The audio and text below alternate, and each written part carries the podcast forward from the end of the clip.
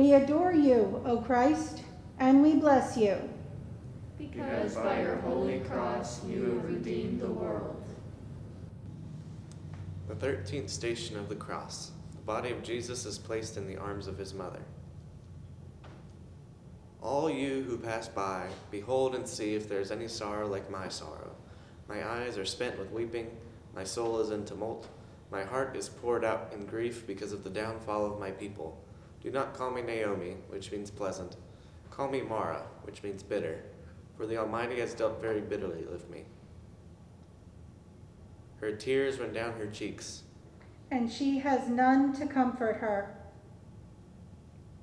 Let us pray. Lord Jesus Christ, by your death you took away the sting of death.